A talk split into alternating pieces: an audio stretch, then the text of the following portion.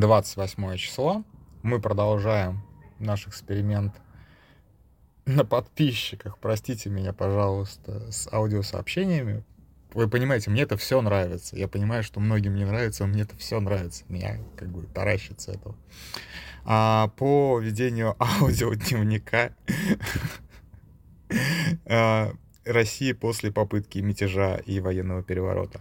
И сегодняшний сюжет, конечно, это предположительно Армагеддон в плену ФСБ. Это настолько охуительный поворот, что я понимаю, что информация требует подтверждения. И очень большая вероятность, что это просто полная херня. Но как бы пройти мимо я вообще не могу, потому что это просто как бы... Это то, чего, в общем-то, как бы... То, чего пред, предполагалось, то, что логично, то, что, ну, как бы напрашивается поиск крайнего всегда надо искать крайнего. Сначала ты награждаешь непричастных, эту стадию мы уже прошли. Вот, достаточно много непричастных было награждено. Потом была даже фоточка с Кадыровым. Вчера в комментариях говорили, как ты же кадыровцев не, не, наградили. Ну вот наградили личным свиданием, причем близким свиданием с Путиным.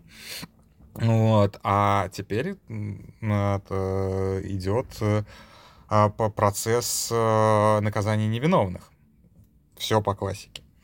А, ну, я не говорю, что Суровикин ни в чем не виноват. Разумеется, разумеется, нельзя сказать, что Суровикин... Но, по крайней мере, он не автор замысла, потому что мы прекрасно понимаем, что автор замысла Пригожин, и он, в общем-то, ему удалось э, выскользнуть, скажем так. И вот у нас теперь генерал Армагеддон в плену ФСБ, предположительно, я еще раз подчеркиваю.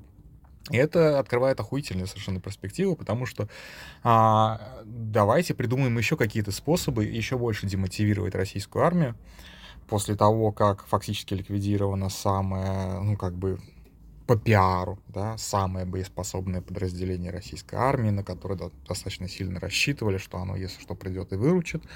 А, я не говорю о том, что оно такое, оно себе такую репутацию создало благодаря очень хорошим, талантливым действием именно Пригожина в э, пиаре. А, а теперь мы э, должны арестовать э, какого-нибудь популярного военачальника, потому что к Суровикину, насколько я понял, отношения в армии, ну, хорошие по сравнению с там Лапиным и прочими вот этими вот Мурадов или я сейчас буду пом- путать, наверное. Но, в общем, вот всех, кого мочат даже военкоры, вот вы можете сейчас вспомнить.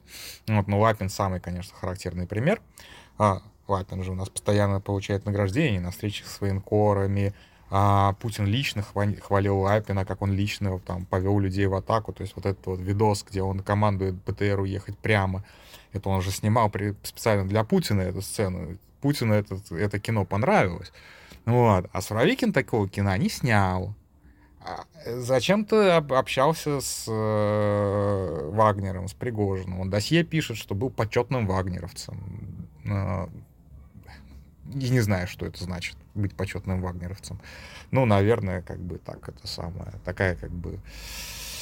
Э, мы с тобой одной крови. А, ну, в общем, как-то был связан, безусловно, с Пригожиным и фаворитил его, очевидно, пока и, вот он примерно до середины января же был главным за всю специальную военную операцию, и, очевидно, вот этот вот штурм Бахмута, хотя он абсолютно бес, бессмысленный был, а, вот все ресурсы для штурма Бахмута, собственно, давал а, Пригожину Суровикин. И пока Суровикин командовал, насколько я помню, не было воплей дайте снарядов, вот это все. могу ошибаться в хронологии, если как бы что там плюс-минус неделя. Потому что, я так полагаю, судьба Суровикина была решена где-то вот под Новый год.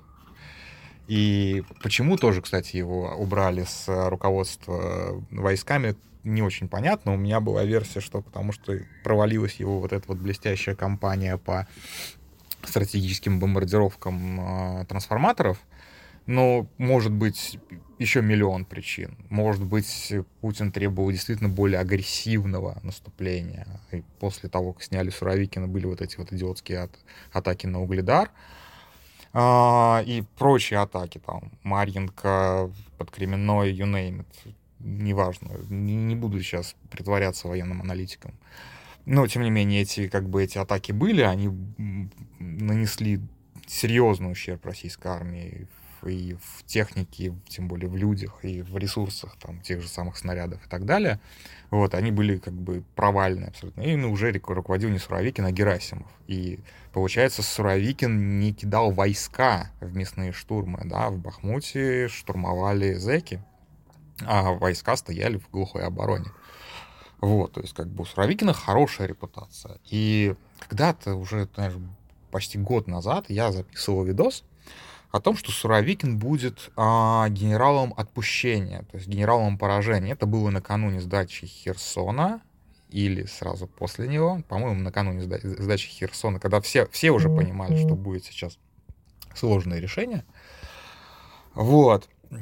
А, я тогда сказал, что да, как бы моя мысль в чем была, что Путину очень не хочется создавать популярных генералов, потому что популярные генералы для а России всегда очень большая проблема. Для России, в смысле для Кремля.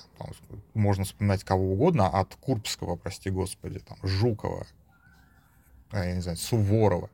Кого угодно вспомню, популярный генерал — это прям плохо, прям очень плохо, потому что вокруг, как бы, вокруг популярного военачальника кристаллизуется какой-то там параллельный центр власти. Люди начинают смотреть, хотя этот генерал может быть очень тупым при этом, да. Вот, и, конечно же, Путин, а, я уж не говорю про а, странную гибель. Ладно, об это, это конспирологическая теория, сюда, туда мы лезть не будем. А, короче, а, никто не хотел второго лебедя, хотя, конечно же, голос Суровикина, он прям вот лебедевский, да. Лебедевский, ну, лебедевский голос такой. Вот. А, поэтому, конечно же, я не верю в то, что из а, Суровикина будут делать такой айконик фигуры, такого бати, который руководит войсками, а, бережет солдат, ну, какого-то такого вот медийного, медийный символ нашей войны, нашей победы. Я сразу думал, что такого не будет. А будут из него, наоборот, делать человека, на которого спишут все поражения, все отступления, все неудачи на фронте, а потом сольют тихо. И я никак не ожидал, конечно, что, опять же, оговорюсь, это не подтвержденная информация, что все это закончится за стенками Лефортова. Это очень крутой поворот. Я считаю, что э, специальная военная операция идет строго по плану.